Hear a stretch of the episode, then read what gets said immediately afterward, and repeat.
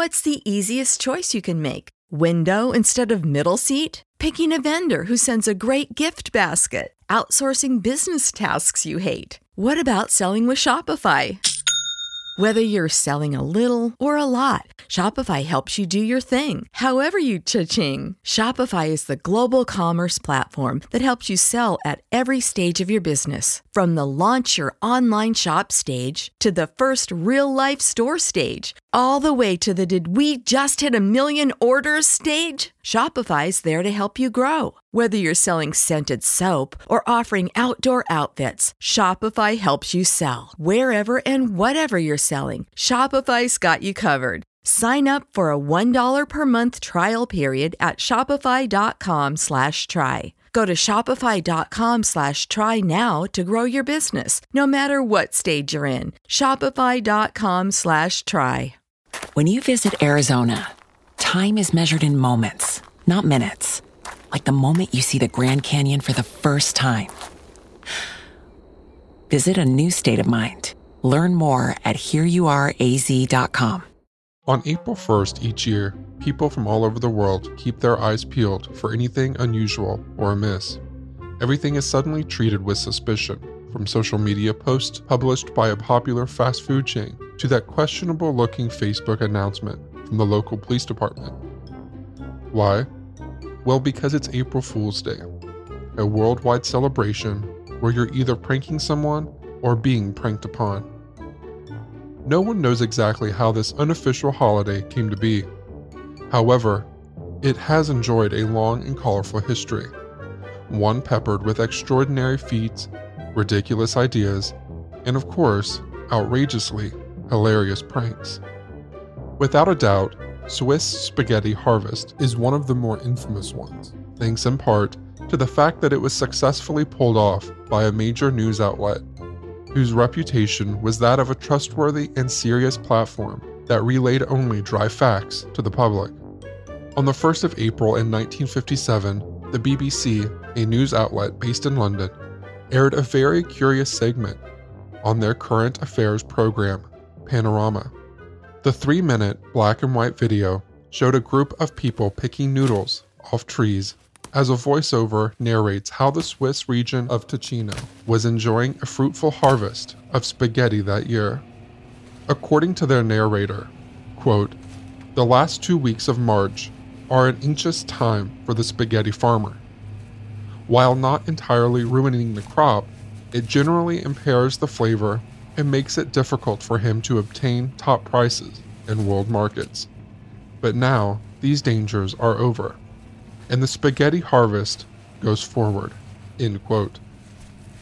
He goes on to describe how the village was seeing an exceptionally heavy crop of spaghetti that year, all while accompanied by scenes showing people excitedly pulling noodles off tree branches.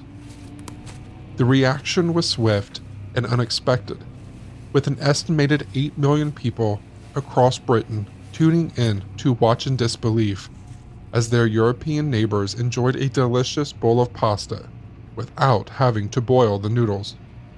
More than that, though, the segment was so believable that the BBC reportedly received hundreds of calls the following day from people demanding to know how they could propagate spaghetti trees in their own backyards. Funny enough, the BBC didn't confess to the prank immediately. Instead, they advised callers to plant a piece of spaghetti into a can of tomato sauce, which, as ridiculous as it sounds, was actually followed by many. The story of the Swiss spaghetti harvest was the brainchild of an Austrian born man named Charles de Jager, who manned the cameras of the Panorama program. He had been inspired by one of his childhood school teachers, who used to scold his class by telling them that they were so stupid they'd believe it if someone told them that spaghetti grew on trees. It took De Jager considerable effort to convince the rest of the production team.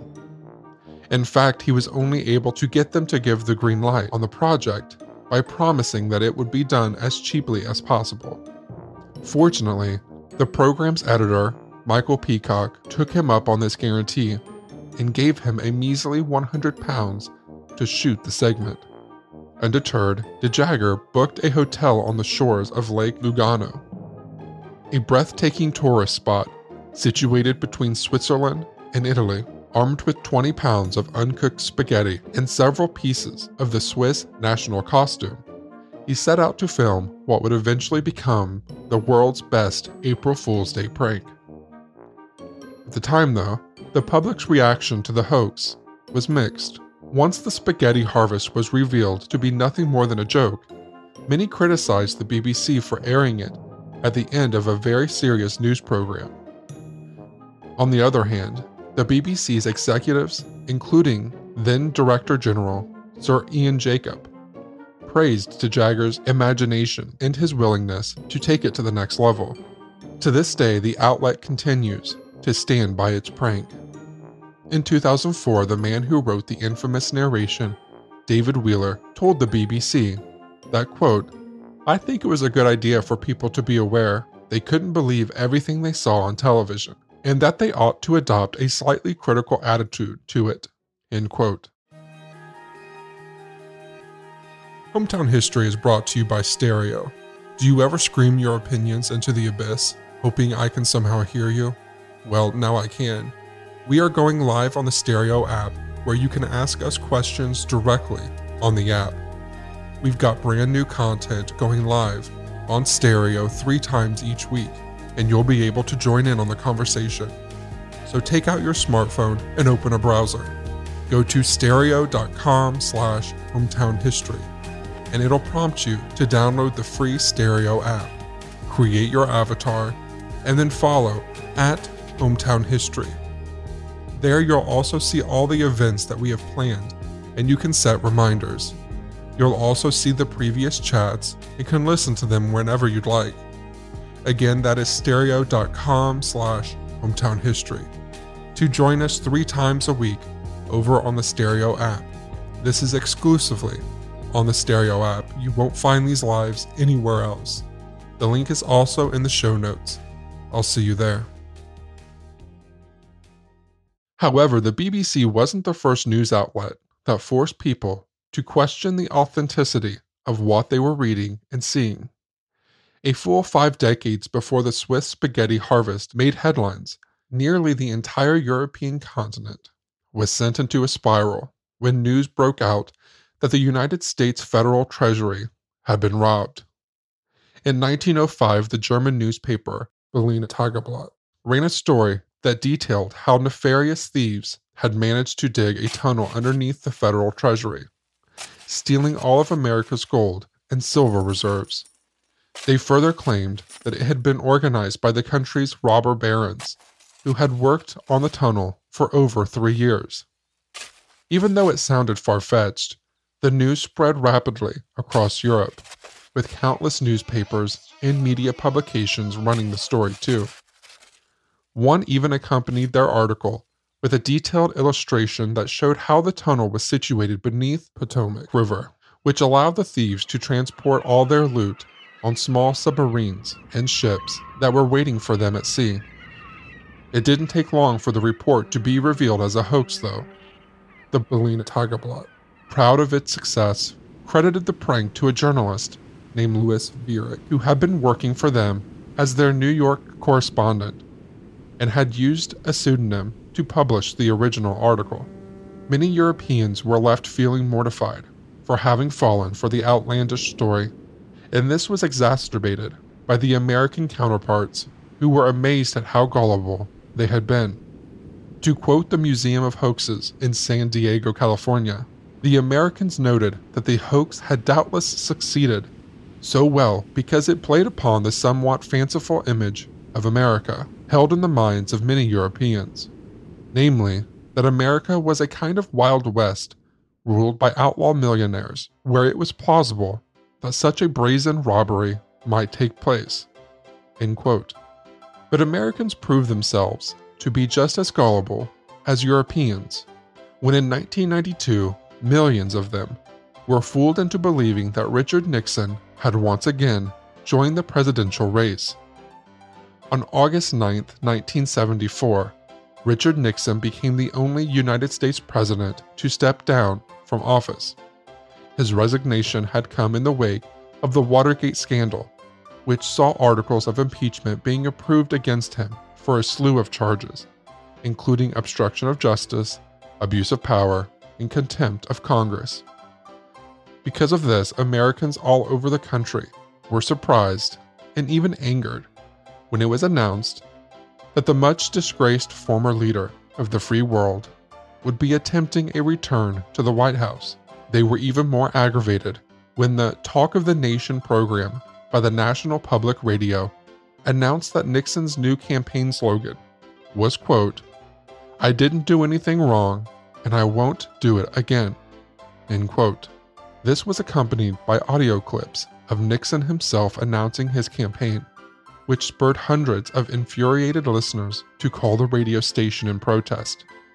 The outrage proved to be too much, and the show was forced to admit that it was nothing more than an April Fool's Day prank.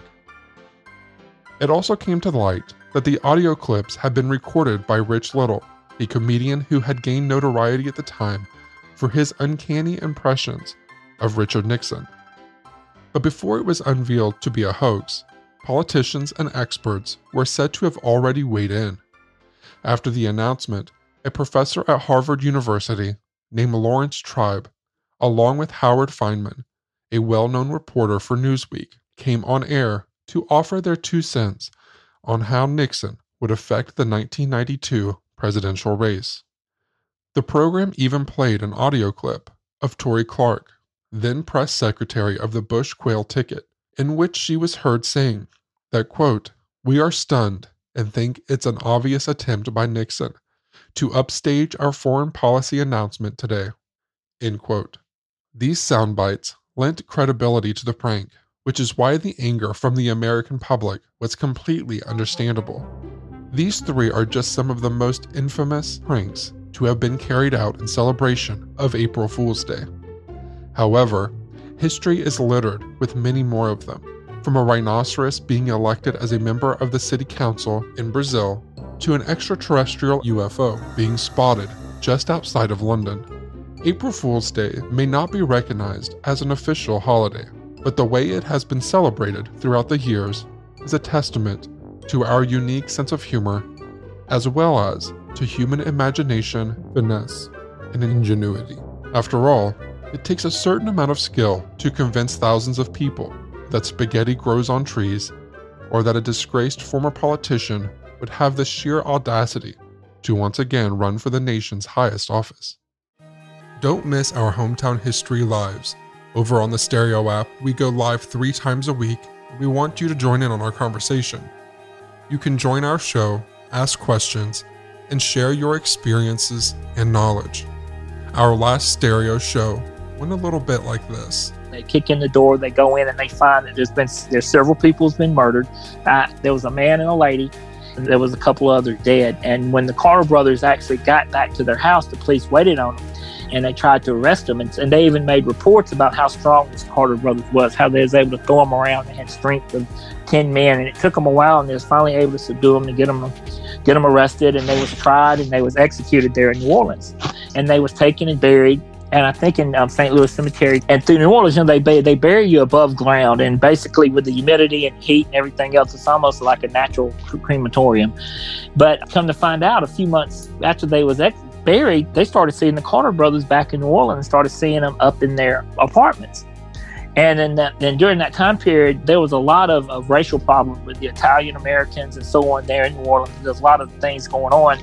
And they started suspecting that they never actually executed them. Well, and they went to go pull their check their graves and they pulled their graves out. They come to find out and there was no bones, no ashes, no clothes, or any signs that there was ever was ever buried there.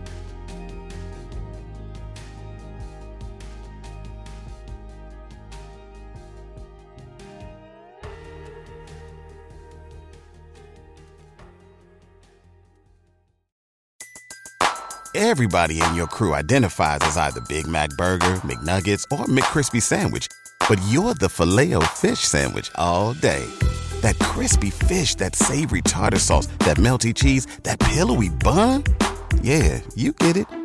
Every time. And if you love the filet of fish, right now you can catch two of the classics you love for just $6. Limited time only. Price and participation may vary. Cannot be combined with any other offer. Single item at regular price. Ba da ba ba ba.